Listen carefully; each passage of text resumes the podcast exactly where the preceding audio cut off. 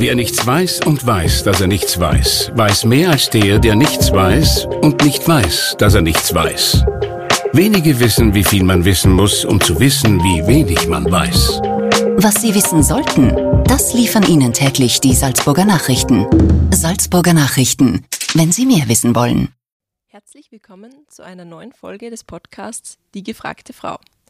Mein Name ist Stefanie Rausch und mir gegenüber sitzt heute Katharina Schattauer. Katharina ist Schneidermeisterin und hat sogar ihr eigenes Label, das sich Handmade by Cut nennt. Ihre Kleidung vertreibt sie in ihrem Atelier in Salzburg. Wie sieht denn der Alltag einer selbstständigen Schneiderin aus, Katharina? Mein Alltag, ähm, ja, ich kann es einteilen, wo ich aufstehe, aber meistens ist es zwischen sieben und acht und ja, dann schaue ich mal E-Mails und Aufträge, was Bestellungen angeht. Im Moment ist es ein bisschen ruhiger durch die Lockdowns, aber ja, dann gehen meine Bestellungen ab. Und mein Atelier ist in meiner Wohnung, brauche nicht weit zu meinem Arbeitsweg oder zu meinem Atelier und dann fange ich an, die Bestellungen abzuarbeiten. Dein Spezialgebiet ist Yoga-Bekleidung. Wie kommt es dazu? Ja, mir hat Bewegung immer schon interessiert und ähm, ich habe dann 2014, 2015 ähm, meine Yogalehrerausbildung gemacht. Und da war dann die Überlegung schon vorher, also in die Sportrichtung, das habe ich schon immer schon gemacht, mehr ähm, für die Sportkleidung äh, zu nähen. Und ja, durch die Yogalehrerausbildung ist natürlich der Weg dann dahin gekommen, dass ich in die Yoga-Richtung gehe. Und es ist nicht nur Yoga, sondern auch Freizeitkleidung. Aber du nähst auch Brautkleider, habe ich gesehen. Ja, ich ähm. bin da breit aufgefächert, genau. Ja. Waren das nur einzelne Projekte? Oder? Nein, ich mache das immer wieder. Also einmal im Jahr ist sicher mal ein Brautkleid dabei. Aber ich habe auch woanders mal gearbeitet und ich wollte auch in die Festspiele und das, da kommt das so ein bisschen her. Ja. Wie lange dauert es, bis so ein Brautkleid fertig ist? Das muss ja ein riesiger Aufwand sein. Du bist ja ein Ein-Frau-Unternehmen. Ja, genau. Es kommt immer auf das ähm, Modell drauf an. Also man kann ja, zehn Stunden brauchen nur oder man kann aber auch 50 Stunden brauchen. Das ist so breit gefächert. Hast du dir schon mal gewünscht, du hättest mehrere Mitarbeiter? Ja, also doch, jetzt wo letztes Jahr das mit den Maskennahen angefangen hat, ähm, auf alle Fälle. Ich habe über 700 Masken genäht allein. Und ja, da wäre schon eine Hilfe gut gewesen. Bist du da so spontan auf das Maskennähen umgesattelt? Genau. Ja, ganz spontan. Am Anfang wollte ich gar keine Masken nähen, aber dann haben wir gedacht, nein, das machen wir und habe dann auch einen Teil gespendet und das war dann super. Man, andererseits kann es natürlich auch Vorteile haben, sein eigener Chef zu sein. Welche wären das zum Beispiel? Es sind eigentlich nur Vorteile drin und ja, ich kann mir die Zeit super selber einteilen. Wenn es mal schön ist, so wie heute zum Beispiel, dann genieße ich die Sonne und arbeite dann eher im Abend rein. Aber das kann auch bedeuten, dass du manchmal am Sonntag auch arbeiten musst, oder? Nicht nur manchmal. ist das, fühlt sich das dann blöd an oder bereust du manchmal?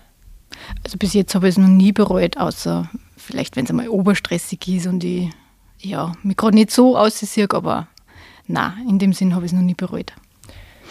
Muss man sich dann auch immer wieder selber inspirieren zu Sachen, wenn man keinen anderen Input irgendwie hat von einem anderen Mitarbeiter? Ja, dadurch, dass ich jetzt schon so gewohnt bin, so lange allein zum Arbeiten, sehe ich aber die Inspiration eher so in der Natur. Also ich bin auch ganz gern viel draußen. Jetzt, wo der Lockdown ist und ich keine Ausstellungen mache, muss ich mir das irgendwie anders suchen und da ist die Natur schon der super äh, Designer das Besondere an deiner Arbeit ähm, sind unter anderem die Materialien. Wie wählst du die aus? Mir ist ganz wichtig, dass ähm, Natur ist, also Bio, Baumwollstoffe. Es ist zwar ein bisschen Elastan drinnen, aber sonst hätte man die ähm, Stretch, ähm, das, ja, wie soll ich sagen, dass halt auf jeden Fall dehnbar ist. Weil wenn du nur 100% Bio-Baumwolljersey nimmst, dann hängt das irgendwann einmal dran. Und die Nachhaltigkeit ist mir halt sehr wichtig. Wie ist dort der Weg praktisch von ähm, deinem Gedanken zu dem Kleidungsstück? Der Weg, ja. Bei mir entsteht das eher alles im Kopf und ich brauche jetzt nicht viel zeichnen oder sonst was. Manchmal mache ich das auch, weil manchmal brauchen diese Menschen, die was halt, Kunden zum Beispiel, die was es besser vorstellen können, wenn ich es zeichnet habe. Aber wenn ich jetzt so eine Kollektion mache, entsteht es in mir und dann, ja, dann fange ich einfach an und dann entsteht was. War es am Anfang für die schwierig, ähm, zu wissen, wo kriege ich meine Stoffe her und Ja, wie ja. kann ich nachverfolgen, wo sie oder wie sie produziert werden? Ja, total. Das war eher so ein Prozess, ja. Man hat halt schauen dürfen, wo kriege ich was hin. War in München auf der großen ähm, Stoffmesse, die war riesig. Und ähm, irgendwann kommt man da so rein und eher online ist ganz groß und es sind da Biostoffe.at in Wien zum Beispiel, die Stoffschwester, aber es sind natürlich auch deutsche ähm, Produzenten dabei, genau. Du färbst die Stoffe dann sogar selbst. Das klingt nach für Aufwand, für vergleichsweise wenig Stoff. Ja, also es ist jetzt schon so, dass jedes ähm, Stück ein Unikat ist und aber mir macht es einfach so viel Spaß, dass ich das selber bestimmen kann, wie der Stoff jetzt ausschaut. Das ist halt dieses Gebattigte, das, was ich dann selber färbe, weil das Einfärbige ist schon der Stoff.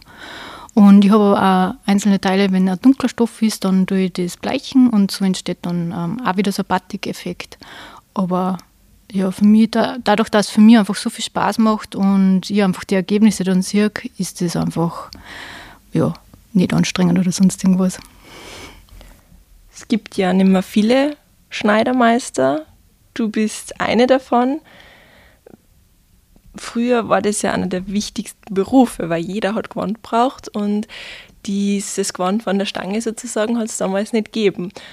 Was ist passiert? Ja, die Großkonzerne sind passiert. Und Billigware, Fast Fashion, das ist einfach ja, dazwischen. Und ähm, natürlich ist für viel möglich, so nur einkaufen zu können, aber ich glaube, der Fokus ist jetzt schon ein bisschen mehr auf dieses Slow Fashion, auf Nachhaltigkeit und ich möchte einfach das mehr in die, ähm, ja, in die Welt wiederbringen und dass wieder der Gedanke drum ist, man braucht nicht 15 Kleidungsstücke, sondern vielleicht nur zwei und die hat man halt dann länger und denkt an die Umwelt. Stichwort Slow Fashion. Würdest du dein Label da drunter fallen lassen? Und was genau ist dir bei dem Thema wichtig? Also welche Kriterien muss ein Label oder einzelnes Kleidungsstück erfüllen, dass es da drunter fällt? Auf jeden Fall, woher die Stoffe kommen, wie es produziert werden, das halt Bio und ähm, ja, auch die Entlohnung, die was halt hergestellt haben, dass das halt passt. Dann ja, umwelttechnisch, dass äh, Färbemittel einfach wasserbasierend sind, dass man da drauf schaut. Mm, ja, Qualität auf jeden Fall. Das ist mal das sehr Wichtige dran. Hast du das Gefühl, mit den Großen wie HM oder Zara irgendwie konkurrieren zu müssen? Nein, ich muss ehrlich sagen, nicht.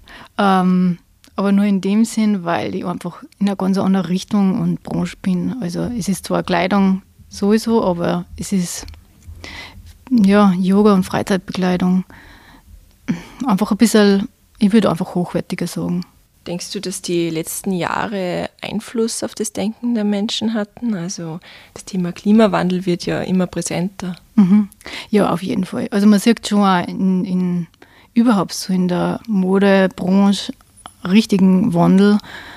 Mm, ja, und ich wünsche mir natürlich, dass es noch mehr in die Richtung geht, Nachhaltigkeit drauf schauen, wo es man einkauft, wie viel man einkauft, wo man einkauft, genau. Das ist das Wichtigste.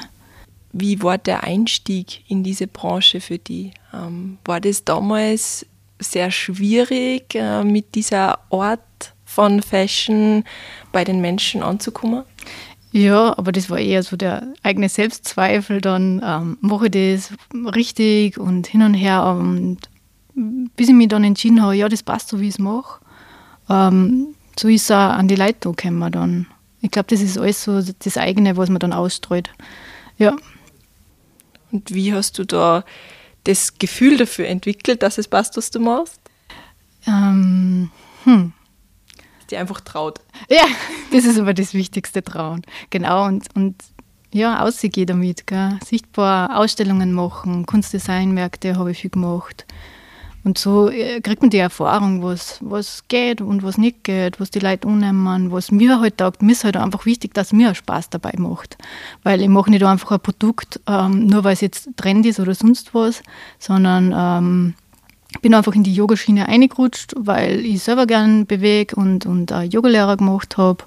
Und so ist das einfach entstanden dann. Du hast gerade Ausstellungen ähm, gesagt. Wo trifft man die da so? Wenn es wieder sind, dann Kunst- und Designmärkte, ähm, die WIFAIR, dann, wo bin ich denn noch? Ah, Yoga-Festivals, genau. Wasserfest zum Beispiel. Es gibt so viel.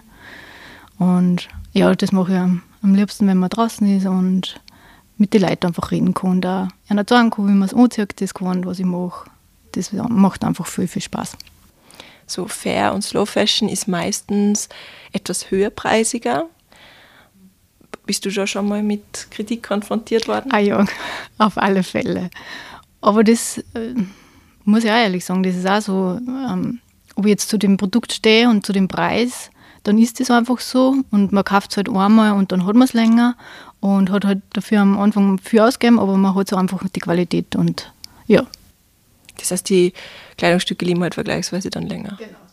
länger. Und auch wenn es jetzt so ist, dass zum Beispiel mal ein Loch ist oder sonst was, kann wer kommen zu mir. Oder ich färbe es einmal nach, weil es kann schon mal sein, wenn man aggressives Waschmittel nimmt oder so, dass einmal die Farbe ein bisschen ausbleicht. Und ja, bei mir hat man auf jeden Fall die Möglichkeit, dass es nochmal ähm, nochmal update. und dass du es ähm, maßschneiderst. Ja, genau, maßschneidern du ja.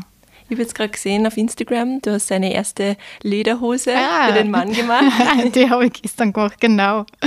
Ja, ich meine, ich habe vorher schon ähm, wo gearbeitet, wo ich ja Leder, ähm, mit Leder gearbeitet habe, aber das ist so meine richtige erste Lederhosen, was ich genannt habe. Ja, ist schon anders, auf jeden Fall. Man kann die Nähte nicht so bügeln wie ein normaler Stoff zum Beispiel. Man klebt die vorher und klopft die also nieder, aber da gibt es nur ganz viele Tricks. Da kann ich nur dazu lernen.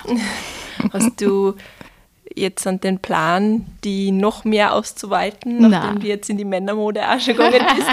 also Männermode habe ich auch immer so zwischendrin gemacht, also Yoga-Bekleidung und Freizeitbekleidung, aber das ist einfach nur ein Kundenauftrag und ich bin offen für Neues und habe gesagt, ja, passt, ich kenne wem die Leder ähm, mir verkauft und dann haben wir das mit ihm ausgemacht. Das genau. heißt, die Kunden kommen auch zu dir genau. und äh, können diverse Wünsche äußern. Auf alle Fälle. Also individuell bin ich da auf jeden Fall drauf eingestellt, weil ich, ich möchte einfach alles Mögliche bieten und ich sage aber manchmal nein, wenn, wenn, wenn mir das nicht so gefällt.